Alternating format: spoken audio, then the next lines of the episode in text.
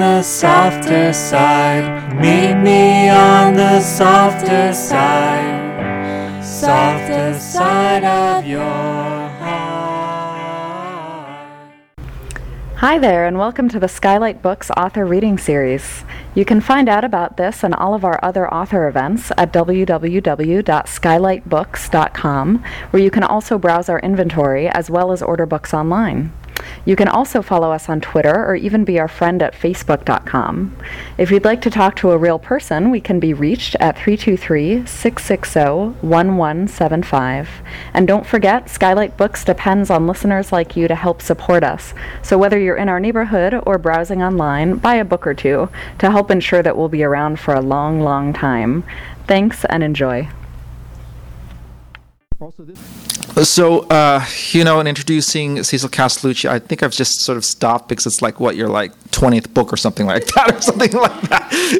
you know, to see her, her her come this far as a writer you know, as a person in the community, we're, we're so very happy for her, and I'm sure you are too. Please welcome Cecil Castellucci. Thank, thanks for coming to my birthday party. um, okay, so when I first moved to Los Angeles 15 years ago, uh, in two weeks, um, I used to walk because I didn't know how to drive, and I would um, walk to the Onyx Cafe and I would write, write, write, and dream, dream, dream about being an author one day. But I was a musician at the time, and um, and uh, and then I would come here, and um, you know, if you if you uh, go for my frequent flyer, uh, frequent buyer thing here, it, it's not under Cecil Castellucci. It's actually under Cecil Seaskull nerdy girl. So they can type in nerdy girl and uh, and that's how i get my discount here. Um, so this store was you know just amazingly important to everything that i do writing wise and uh, um, i think a bunch of you know but um, Steve Salardino is the guy who gives me the titles for all of my novels. So um, he's the one who one day he's over there, and uh, one day I came in and I was in despair and I was living on my three dollars a day and walking everywhere and taking the bus because I didn't know how to drive and I'm still a bad driver. And um, and he was like, you know, Cecil, you should totally write a book called Boy Proof and the boy's name should be called Max. And I was like, okay. And so I did, and uh, and then that was the first book that I sold. So I really owe Skylight um, a lot, a lot, a lot. Um, so uh, some of you have received some postcards on your um, on your on your chair. Uh, so for my birthday, uh, I'm doing. Uh, some of you know I'm doing an art project. It's my first conceptual art piece, and um, and uh, uh, basically what I've done is I sent blank postcards to visual artists and with a word or a phrase, and I asked them to, um, you know, draw something based on that word or phrase. And then the printed postcards I've sent to an author, in the hopes that the author will write a, a microfiction or a small philosophy or a poem or something like that. And um, so some of you have them with no name on it. That's because the author has not uh, sent it back yet. But some of you have it with a name of an author. Can you hold yours up that has the post-it on it? Yeah. So see, that's uh, that's uh, Natalie Standiford, and it was on a card by Bruce Lynn. So, because Skylight Books is so, so important to me, and um, some of you might have seen in Publishers Weekly that Carrie was talking about, you know, sort of the health of bookstores in general and stuff. And I know you're all going to buy my book tonight, but I thought maybe you would also want to buy some of these fantastic authors who have participated in my art project or the ones who I've sent perhaps a postcard to.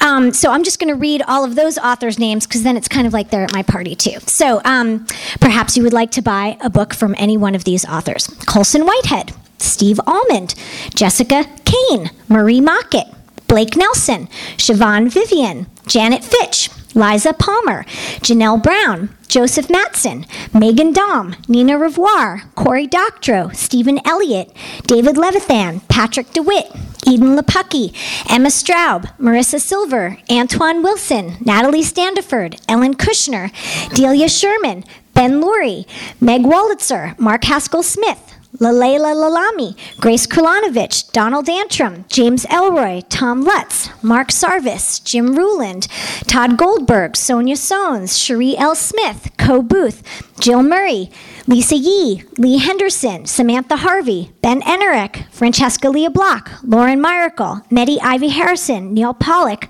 Lauren Strasnick, Ned Vizzini, Carol Snow, Sara Zarr, Sherman Alexie, Willow Wilson, Bill Willingham, Brian Wood, Josh Dysart, Noel Alumit, Kara LaRoe, Emma Bull, Chris Barzak, Charles Yu, er- uh, Erica Schickel, and James Ellroy. Did I already say them? All right. Well, whatever. They get they get it twice.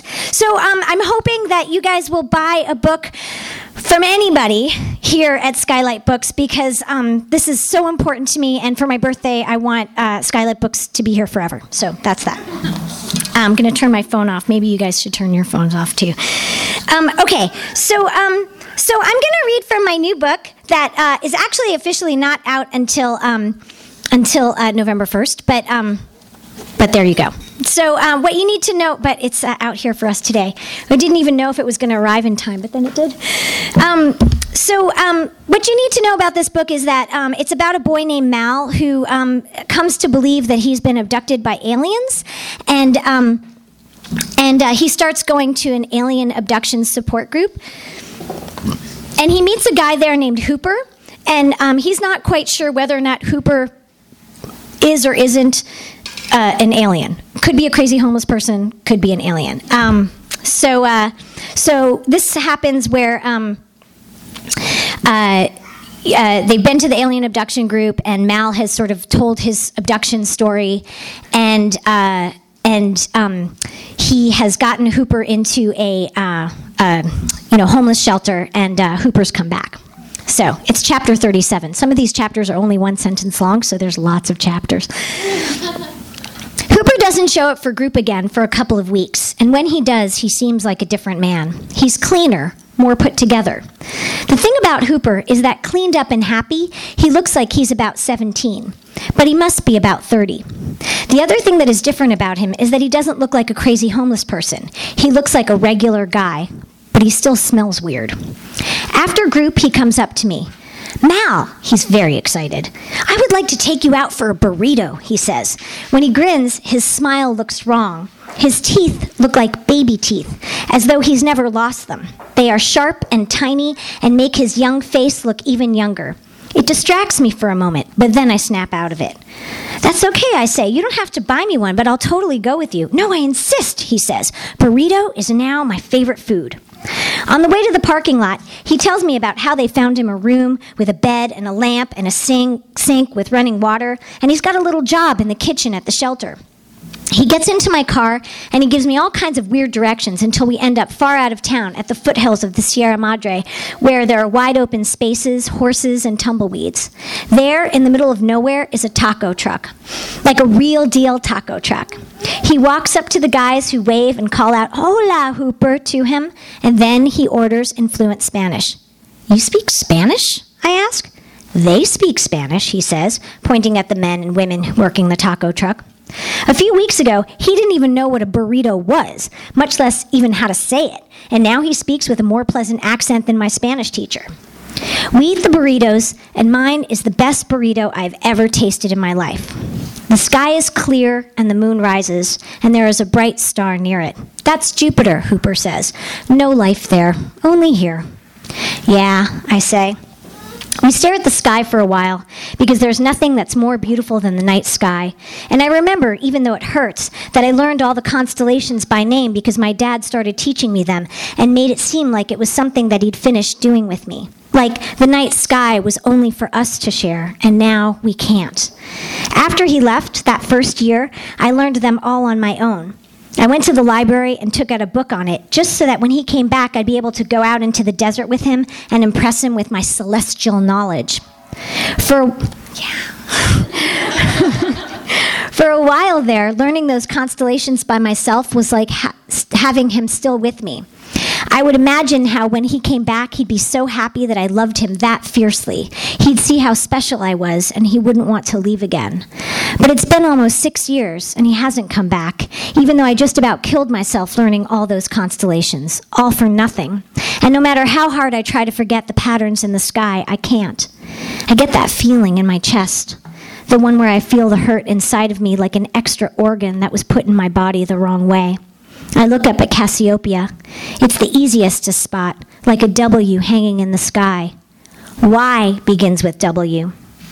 Do you ever wonder where your aliens come from? I ask. My aliens? Hooper says. Yeah, the ones who abducted you, I mean. Look up at the stars and I wonder which one is their home? Why did they come here? Why did they take me? I don't say the other thing that I always wonder about my aliens. Why haven't they come to take me again? Hooper laughs and then he shakes his head and then he takes a bite out of his burrito and then he laughs again and then he looks at me and he puts his long hand on my shoulder in a very friendly way. I wasn't abducted, Hooper says. But you're in group, I say. This is it. The moment where he's going to call me a fraud. Say what happened didn't happen, that it was just a dream, a made up fantasy, a childish wish. I make a fist. I will punch him in the face if he says that. I will get into my car and I will leave him here to find his own way home. Well, it seemed like the right place to go, he says, and then he sprinkles some more cilantro onto his burrito. Why? I ask. I thought you understood. He's looking at me like he's genuinely upset that I haven't gotten it. No, I say I don't. Mal, I'm an extraterrestrial, he says. What? He points to the sky. That star. You Earthlings call it Epsilon Eridani. That's my star. All I want to do is get off this planet and to go home. But although it hangs there in the sky close enough for me to see with my naked eye, it's 10.5 light years away. I don't say anything. I just burn up with that feeling where all the cells in my body are on fire. It comes back in a swoosh, and I throw my burrito down on the, tomato, on the table, and my soda goes flying, and my pants are wet, and Hooper offers me a napkin, but I refuse it. I can't believe that Hooper is making a joke because he doesn't seem to be the joking type, but there he is, sitting there across from me with a smile on his face, and I want to punch him. I get up and I walk away. On the way to the car, I punch a spiny succulent that's in my way. It hurts, and that's the point. When I reach the car, I collapse into my seat and I put the key in the ignition, but I don't turn the car on. I sit there, my head reeling. Part of me wants to drive away, leave him here like I would have if he had made fun of me, but I would never actually leave him alone here. I would never abandon anyone. So I sit in the car, going over what he's just said. Even though I'm sitting down, my hands grip the steering wheel as though it's going to keep me from falling down, because the ground is the sky and the sky is the ground. That's how upside down I feel. How will I drive home when the world is gone so topsy turvy? I laugh, and then I laugh again. Mal, get a grip. Hooper's a crazy homeless man who thinks he's an alien, I say out loud to myself. But I'm thinking about his teeth, and about his long, weird hands, and about how he can speak Spanish and his unnameable smell. I am sure of one thing. If he is an alien, he is not one that I have already met. Eating makes me so sleepy, Hooper says, sliding into the passenger seat next to me. He clicks his seatbelt on and immediately falls asleep, leaving me with my mind racing. I try to wake him up. I pinch him. I shake him. I tickle him. He just mumbles that his body makes him that this body makes him tired and forces him to sleep in order to digest. Maybe it's for the best. Maybe I need him to sleep so I can digest what he said to me. I turn the car on, and as I back up with my arm over the passenger seat, I glance over at Hooper. He looks peaceful, and he looks kind, and he looks good. My father emitted that kind of goodness, but it wasn't the truth. Inside there was a darkness, and if he had any good in him, he would have never done what he did to my mother and me, or at least he would have cared about what he did. Is Hooper a soul in a meat sack, hiding a dangerous alien being inside? Is he in group looking for people to abduct? Is he evil? Worse? Is he going to leave me too? He looks nothing like the aliens that I remember from what happened to me. I know humans that look more alien than Hooper.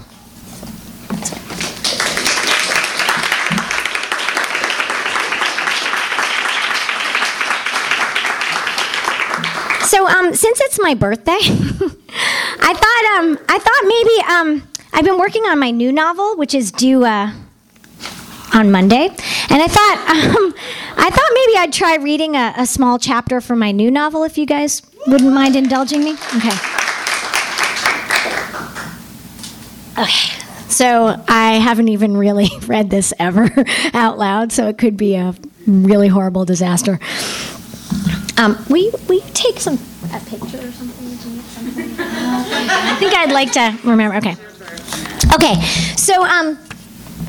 What you need to know is that this book it's called The Tin Star, and um, it's going to come out in like 2013 or 2014, and it's basically sort of Casablanca in outer space on a space station, sort of fractured and whatever, and um, and totally wrong and not exactly that at all. And the girl is Rick, and her name is Tula, and uh, this is a point where Tula has been beaten uh, to a bloody pulp, and um, she's sort of been um, healed by the medics, but then she doesn't have a place to stay on the station, and so they sort of kick her out. But she's stolen a plant, and she doesn't know what to do, so she goes back to the um, the the dock where um, her spaceship abandoned her because she thinks, well, I'll just go back to the beginning. And she there meets uh, um, an alien who becomes her friend, I guess. Sort of. How much do you want for the plant? Tula opened her eyes to see a large insect alien above her. She remembered him from the day she was found, Heklek. It's not for sale, Tula said. Her voice cracked. She was thirsty and hungry. She hadn't eaten in days. Her throat was dry. Her mask itched. It was losing its ability to filter air for her. Heklek screamed, Oh, you dirty human! Don't speak! You are trying to kill me with your sounds. Tula was not quite certain where Heklek's eyes were.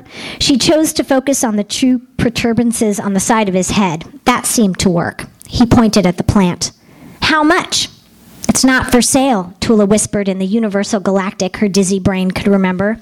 Heklek smiled. There, talk like that, and I won't steal it from you. Instead, we can negotiate.